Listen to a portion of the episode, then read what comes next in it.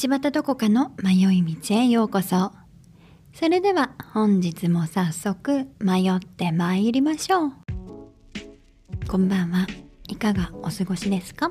私はですねえっ、とあっという間の日本滞在を経て今アメリカの方に戻ってまいりました。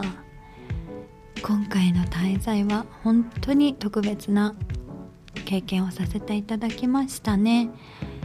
っても楽しかったですし、うん、とっても貴重な体験。多分ねこれ人生のハイライトだと思いますけど一生忘れないだろうし死ぬまで覚えてるだろうなっていうような体験をさせていただきました。御殿祭りすごかったですね。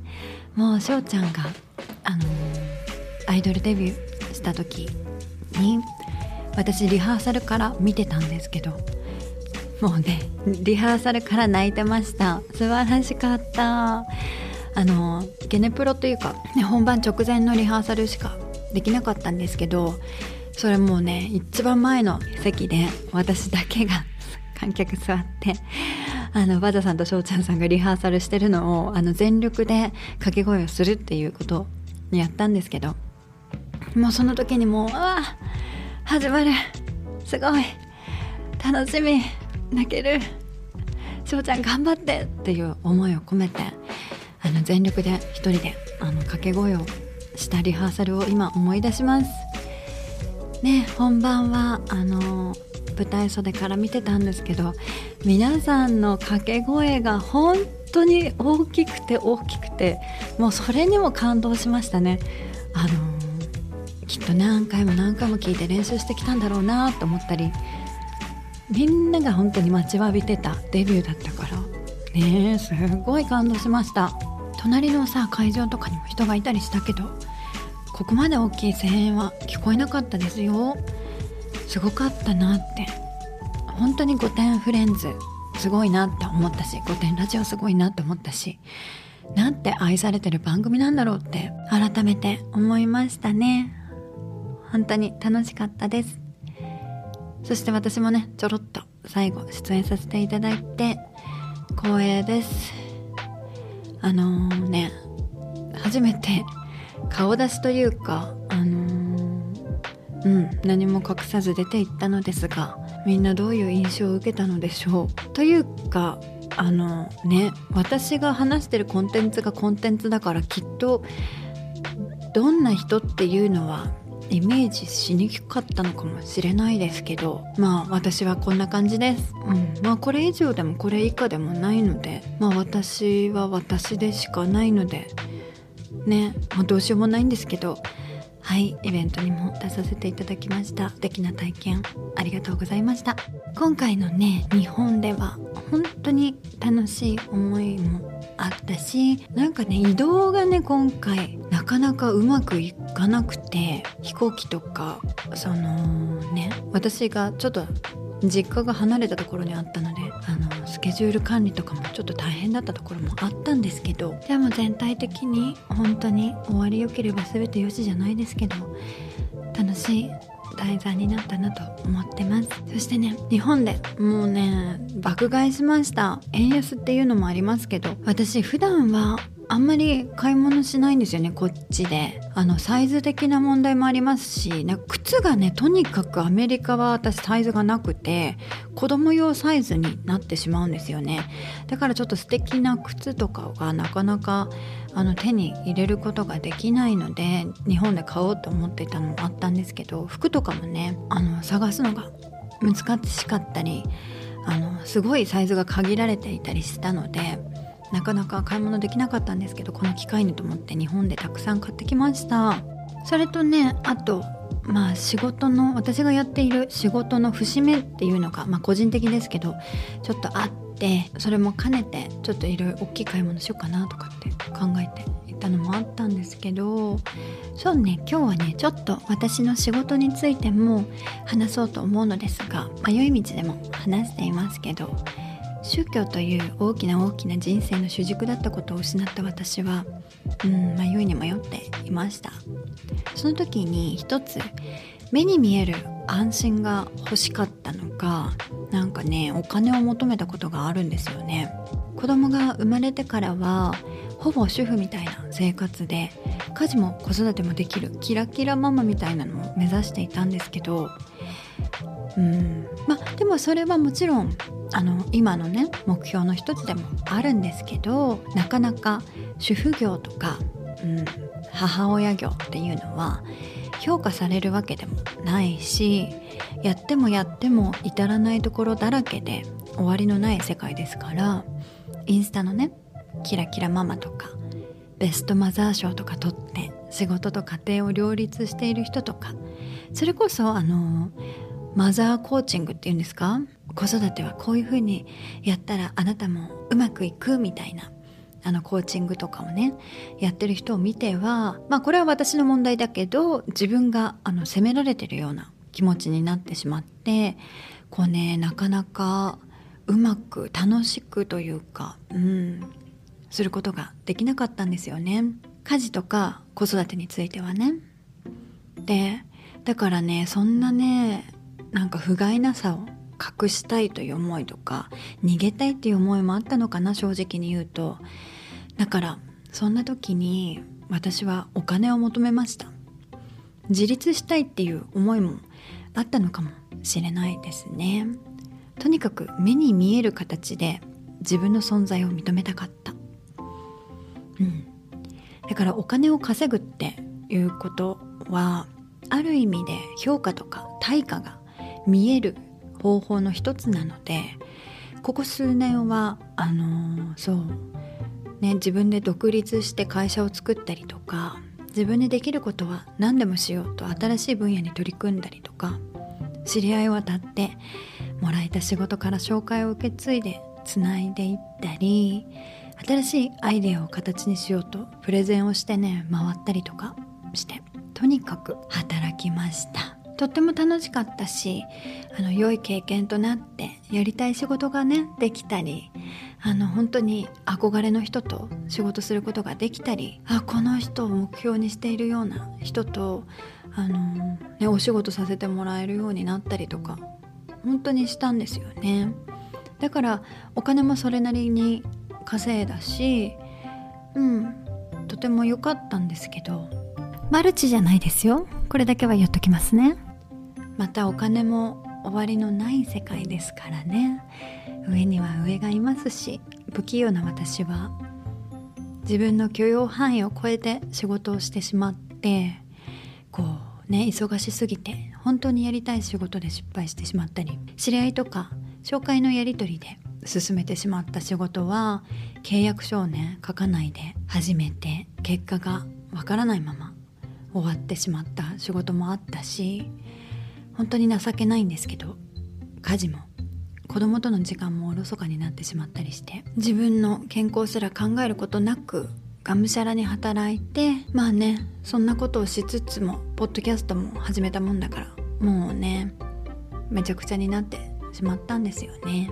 ということでなんか話が長くなってしまったけどこれからはもう少し仕事も厳選してうん、自分があやりたい仕事って言ったら在宅なのかもしれないけど自分のねキャパシティを考えてできる仕事しかお受けしないと思ってね、うん、許容範囲内でちゃんと責任を持って進めていこうと思いました。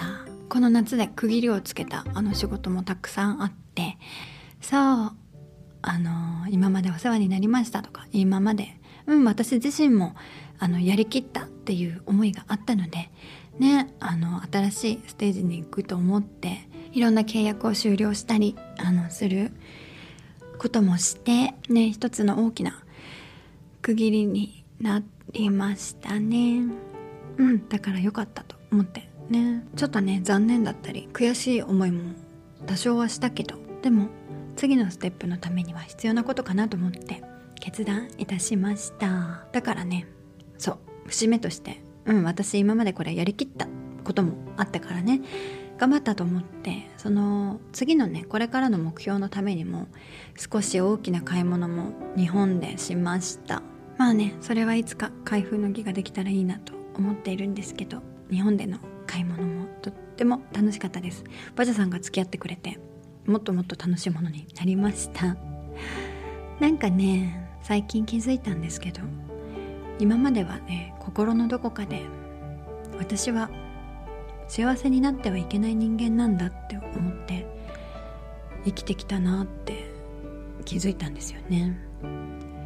なんか我慢とか節制とか自分のことより人のことを考えて生きなきゃみたいな変な呪いをかけていたことに気づきました。でもさ私の人生だし生きているのは私なのでもちろんこの私って今私がね 言った中にはあの夫とか子供も含まれます。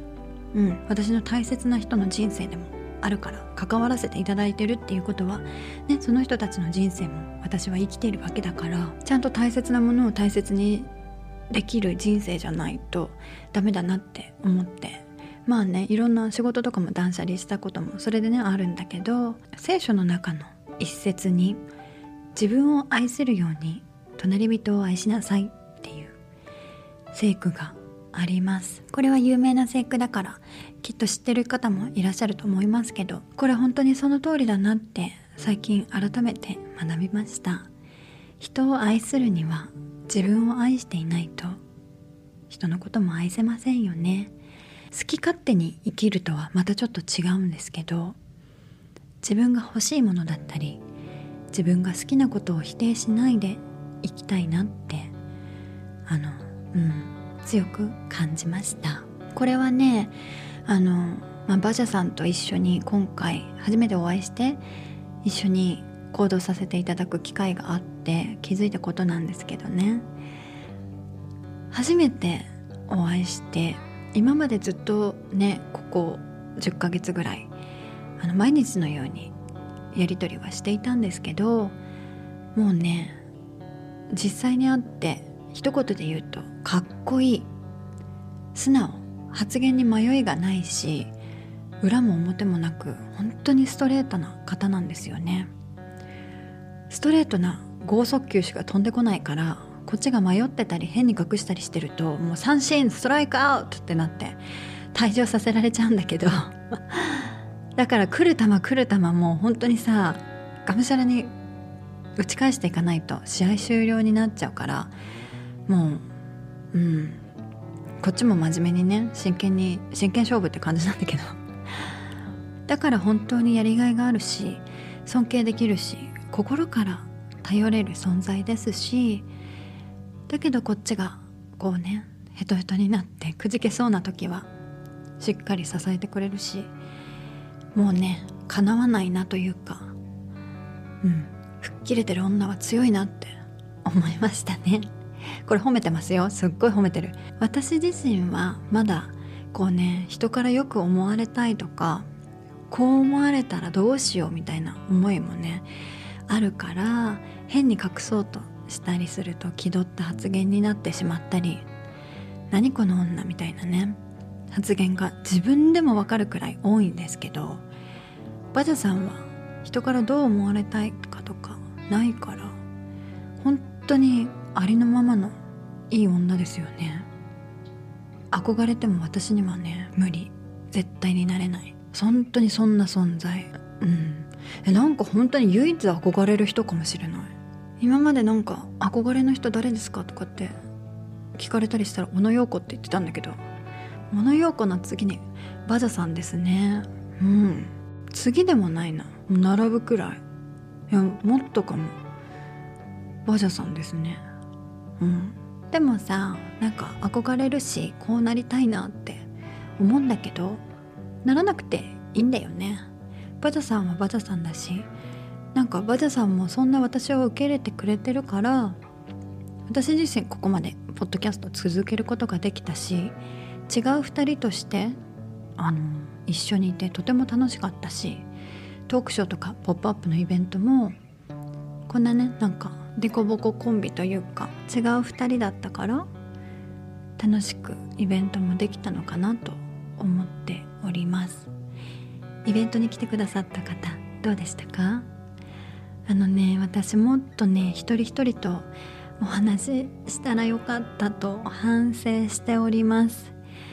あのー、そう「ポップアップの時はこうねちょっとお話しすることもできたと思ったんですけどあのトークショー始まってからはこうトークショーで話してその後がねなかなかこう片付けとかあの帰らなきゃいけない撤退の時間とかも限られてたのでなんか「ああどうもどうも」みたいな感じでバーって終わっちゃったんだけどそこがねちゃんとあの見送りとかできたらよかったなんて反省しております。ごめんなさい。でも手紙とか差し入れとかね。私のうちわまで作ってきてくださった方もいてもう涙涙で本当に嬉しかったです。おかげさまでね満席になってあの近い距離でね皆さんのお顔を見ながらあのトークショーできたのは本当に素晴らしい思い出になりました。もう何話したのか覚えてないですけどあの皆さんにお会いできたこと本当に嬉しく思っています。そしてね私日本に行って思ったけど私はいけすかない女ってよりももうね本当にかぶれた女だなって思いました。はい。海外かぶれの女って私本当に嫌いなんだけどなんかいるじゃん日本語忘れちゃったみたいなこと言う女絶対忘れてないからね。あれ100%忘れてないですよ。もうねかぶれたいだけのうん女だなって思ってすごい嫌なんだけどでもさ今回日本帰って思った。私じゃんってそれ。私じゃんって思いました。アメリカではとかって。ね。アメリカ代表みたいなこと言い始める女いるじゃんかぶれてる女って。ああ私だなって思いましたね。やだやだ。うん。まあいっか。すいません。だからねなんか隠そうとすると余計嫌な女発言が飛び交うのでもうこれからはもう全力であのかぶれを出していこうと思います。もうねなんかポカホンタス女ってよりももうねデイビスカルノ。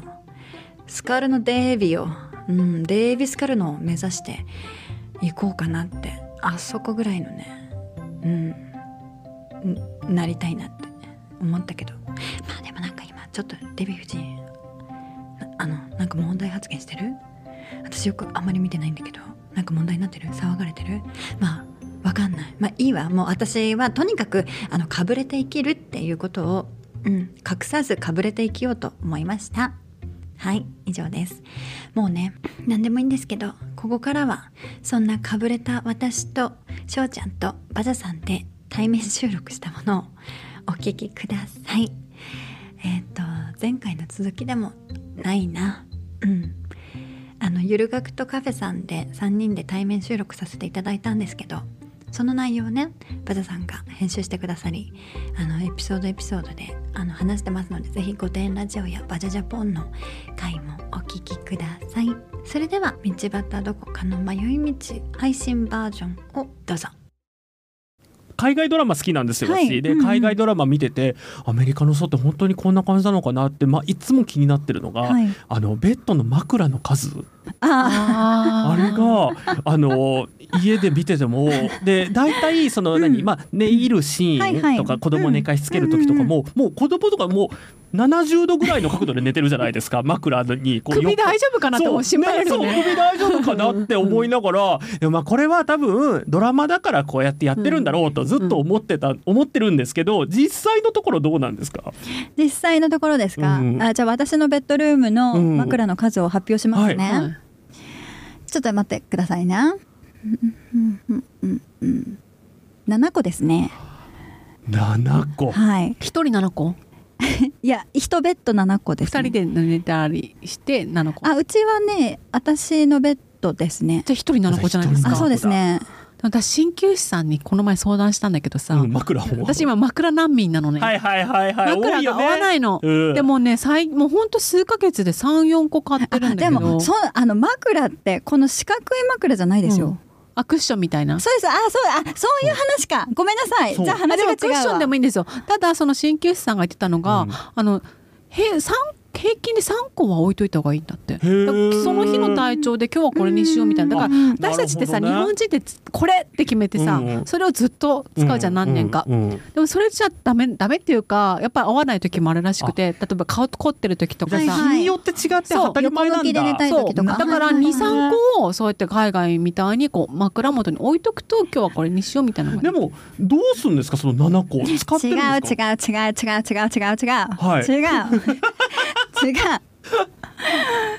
話が違います。アメリカはその寝る用の枕が7個あるんじゃないんですよ。うん。飾りです。えそのうちじゃあ寝るのに使うのは何個なんですか？2個です。あでも2個は使うんだ。でも2個は あの同じ枕ですよ。ほうほうほうほうほあのー、あーまたこれ言ったらいけすかないな、ううんどうぞいけすかないな。何？エルメスでエルメスとかじゃなくて したらいすかね待って待ってすごいダサいそれ。ごめんなさいリク並ばないとエルメスがなってないです。そう言いたいですけど。エルメスは作らないか違います。そうそうエルメスは作らないと思うな確かにでも2個買わせる作戦でさ。メスだけじゃちょっと成り立ちませんよみたいな。エルガナイトっていう。あのーなんて言うんですか？あうん。まあキングサイズなんですよ、うんうんうん。キングサイズなのでこう1個ボンって枕があるとうん違うんですよね、うんうんだから3個四角い枕をがあってその上に寝るのがこう2個で飾り、飾りじゃないですよ。その3個は飾りですよ。でその寝るやつ。2個が寝る寝る時に使うやつ。がその3個の手前にある。そう手前です。あの、はい。四角いやつですね、うんうんあのがあります。でその前にまた飾りのがあるんですね。2個、うん。あののやってるんですね。ちっちゃいぐらいのクッションがあるんですよ、でも寝る時はその飾りはどけますよ。どけて床とかに置くんですかそれ？あのあのベッドの前にあるカウチのあカウチっていうかこのストゥール？うんみたいなところに置いてですか？はい、うん。置いてあのでもその毎日その作業してたらもういらないかって思いませんか、そうですね、でもこの朝起きて、うん。このベッドをその状態に戻すっていうので、なんて言うんだろう、うん、まあ見かけ重視ですね。見かけのためにやってます。でもそのうん。なんか朝ベッドメイキングすることで、はい。あの自分のそのうん。今日も一日あの気持ちよく過ごせるっていう風にあのなんかライフスタイル系の YouTuber の方が言ってたのねで。なりたいよね。そう多分私もぐっちゃぐちゃなまま家にいるから、うんうん、私もねあのなんかぐっちゃぐちゃにしといた方があのなんかね猫がそこで寝るからあの喜ぶっていう言い訳にして、ね。あのぐちゃぐちゃのまま、うんうん。でも本当はしたいよねしてみたい。したいよ。でも多分クッションその飾りを買うとしたくな、したくなるんじゃないですかね。買ったことあるんですよ昔、あの買ったことああるんだけど結局なんかねベッドの下に落としてそうそうそう。でそのまま拾い上げることもなくそうそうそう。あの捨てたっていうね、うん。過去があってああでもこれは同調圧力かもしれないですね、うんなんかアメリカの家はそういうもんだっていうなるほど。うん思ってるのでえじゃあでももしてかしっるのかもたしれないです。らアメリカ人の中でも、もううちらみたいにもう毎日布団ぐっちゃぐちゃっていう人もいるかもしれないですね。あいるもちろん。だけ、うん。あのでも家具屋とか行くと、うん。もうそのセットで売ってるんですよ。もう素敵な、そうなんですか？あそうですそうです。へえ。あのでも IKEA とかそうじゃないの？あすうんそう IKEA でも一個池あれじゃない？スウェーデンだからさちょっと文化が違うんじゃないあでももしかしたら IKEA にもありますか？でももうえ日本のあの IKEA どう？しょうちゃん。え日本の IKEA は、うん。あのその私その今の道端さんの話聞いてのイメージしてるのが、うん。あのほらラルフ・ローレンホームとかさすごいじゃん。あのイメージなんだけどああいう感じでの IKEA はああいう感じでのディスプレイっていうのは IKEA はないかも。ザラホームとかなんかクッション売るためにあるよね。そんな感じかも。ね。うん。うん。あれがそうですね。本当にそのまんまです。あれううんんえどこだろう？どこの？これあんまりブランドとか言わない方がいいですか？いいですよ。だって何にもスポンサーもいないですから、うん。うん。残念ながらね。うん。誰にも遠慮する必要ないです。エルメスとか言ってたしね。なんだっそうそうそういや SNS とかは行ったことないですけどその家具のところはないですけどあのあのウエストエルムとかあ聞いたことあるウエストエルム。ありますウエストエルムなん怖い映画でありますよねそういうタイトルのやつ。じゃあ思ってるのと違うんじゃないかなあれ そう多分それじゃないそれじゃない。ごめんなさあい。のポッタリーバーンとか？ぽったりバンわかんへない。ー。それは何？あのそういう家具屋さんなんですか？あそうですそうです。家具屋さんでもうベッドフレームから、うんうん。そのベッドシーツ、うんうん。そのベッドをこうやって飾るんですよっていうのがディスプレイされてるんですよ。うんうんうん。こうやって飾ったら素敵ですよっていうので売られてるんですよね。多分それあの、うん。日本で見てみたいなって思う方はあの自分と同じようにあの百貨店の中のラルフ・ローレンホームを見に行くとうんうん。一個はディあのディスプレイがあるので、はいはい。多分イメージできるかななって。うんもうそれでそのイメージですね。そんな感じで。だからベッドを買うときに、うん。もうその寝具もセットで考えるみたいなかんあの枕全部セットでね。セットで考えるしなんか模様替えとかもするんですよ、うん。アメリカ人クリスマスはクリスマス用のシーツベッドベッド。あのベッドは買えないです。シーツとかクッションとか季節によって例えばバレンタインだったらなんかハートとか、ピンクとかクリスマス、まあ、そうやって季節ごとに変えてなんか楽しんでるって感じですかうね。ん。うん。私たちも楽しみましょう。枕とりあえず3つ置こう。そうだね、えもう三つね。三つ、ね、私でも普通に枕難民だから34個あるんだけどさ。あそううちもねなんかあるんだけど、なんかほらどれもデコラティブじゃないからさ、うん本当に普通のなんかあの今首の形にフィットするなんかよくわかんない曲線のやつとかさそう。そんなんばっかだからね。私もねあのベッドの下に落ちてる3個、うん。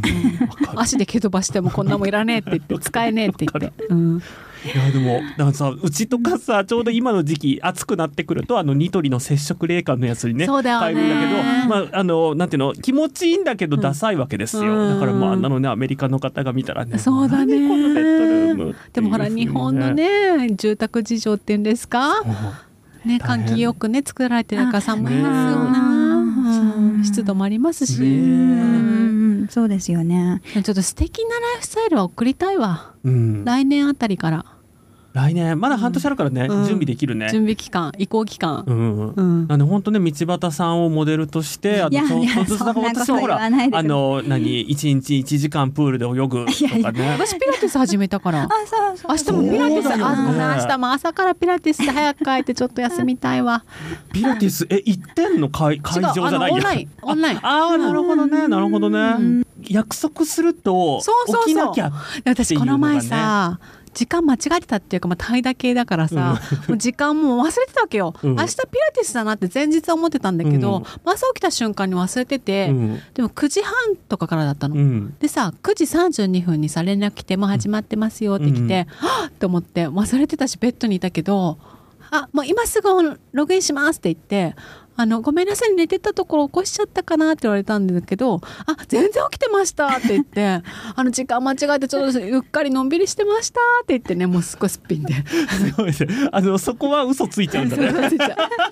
怠惰系ってまだバレてないと思ってるから。でも確かになんか勝手なイメージだけどピラティスの先生にタイだけって思われたくないっていうのがねそう。どうしてもね。だから明日はね絶対に忘れないように頑張ろうと思ってます、でも分かります、なんか電話とかが寝てた時に電話かかってきて、うん。起きたら、うん。絶対声とか出てないから向こうに寝てたって分かるじゃないですか、はいはいはいはい。でだから「あ今寝てました?」とかって言われた。ら「うん。え全然寝てないです」ってなぜかなぜかね嘘ついちゃう。ちゃうっていうね。なぜかね向こうがね寝てましたっていう時はあの確認してくる時はもう 100の確信を持って言ってるからね。そう。そうなんです。明日も朝早いんです。ね じゃあ明日もねまあ頑張りましょううん。本当に。でもはい。今日あの道端さんとねあのやっとお会いできてうん。本当にね私は嬉しいですね。またあれだと1年できないから貴重ですよ。そうだよ、うん。でもねもしかしたらほらうちらがアメリカ出張。なんかそれが可能性もね、あの残しつつの、いやじゃあ本当にあの道端さんねあの帰国されてお忙しい中あのお越しいただいてありがとうございましんなた。本当にお二人に会った時はあのあ本当にいるんだって思いました。よく言われるね。あよく言われるやつだね。あいるんだ。あでもいない人がポッドキャストやってたら本当にオカルトだからね。いやでも怖いよすっごい緊張しましたよあの時。本当ですか？はいデニーズで。デニーズだから。初めて。でも本当はねもっとね素敵なカフェ探してたんだけど、混んでんのよ。まさかの混んでたっていうね。いやデニーズいや本当にあの緊張してお二人会えたっていうのはよかったでもなんかちょっと最後に一個言っていい、はい。私あのほらインスタグラムアカウントを作って最近頑張ってるじゃないですか。あれで DM とかたまにいただいて、うん。あの何？明らかにその質問の DM だったりするんですよ。でなんかそのうん。上げたストーリーとかに対して、うんなんかこれってなんとかなんですか？みたいなうんのが疑問で来てたらさやっぱりちょっと返さなきゃなと思ってさ、うんうん。お返事するじゃないですか。そしたらなんか「えー、返事が来た!」ってああの私ねあー。フォロバとかされるんですねって言ってあれで皆さんしますよね。あの、あのツイッターと今のところインスタグラムは、うん。あの DM でやっぱりお便りっていうかなんかね、うん。あ私ほら垂れ込みが来るからインスタにこういうようになりましたみたいな。だからそのためにフォローしてますよ。うん。なんでそのなんか実在するんだとか、うん。なんか返事が来るんだとか、なんかねそのあのまあちょっと私ね返事が来るんだって言われると返事返事しない方が良かったのかなとかでもさ、ね。返事来ないだろうなと思って疑問送るのかなとか思っちゃうん。そうだからねちょっとねいろいろねそれも含めてなんかうん私にはまだまだインスタは難しいなっていうのをね最近思ってインスタはるんですけど難しいって話日本放送でもしたね。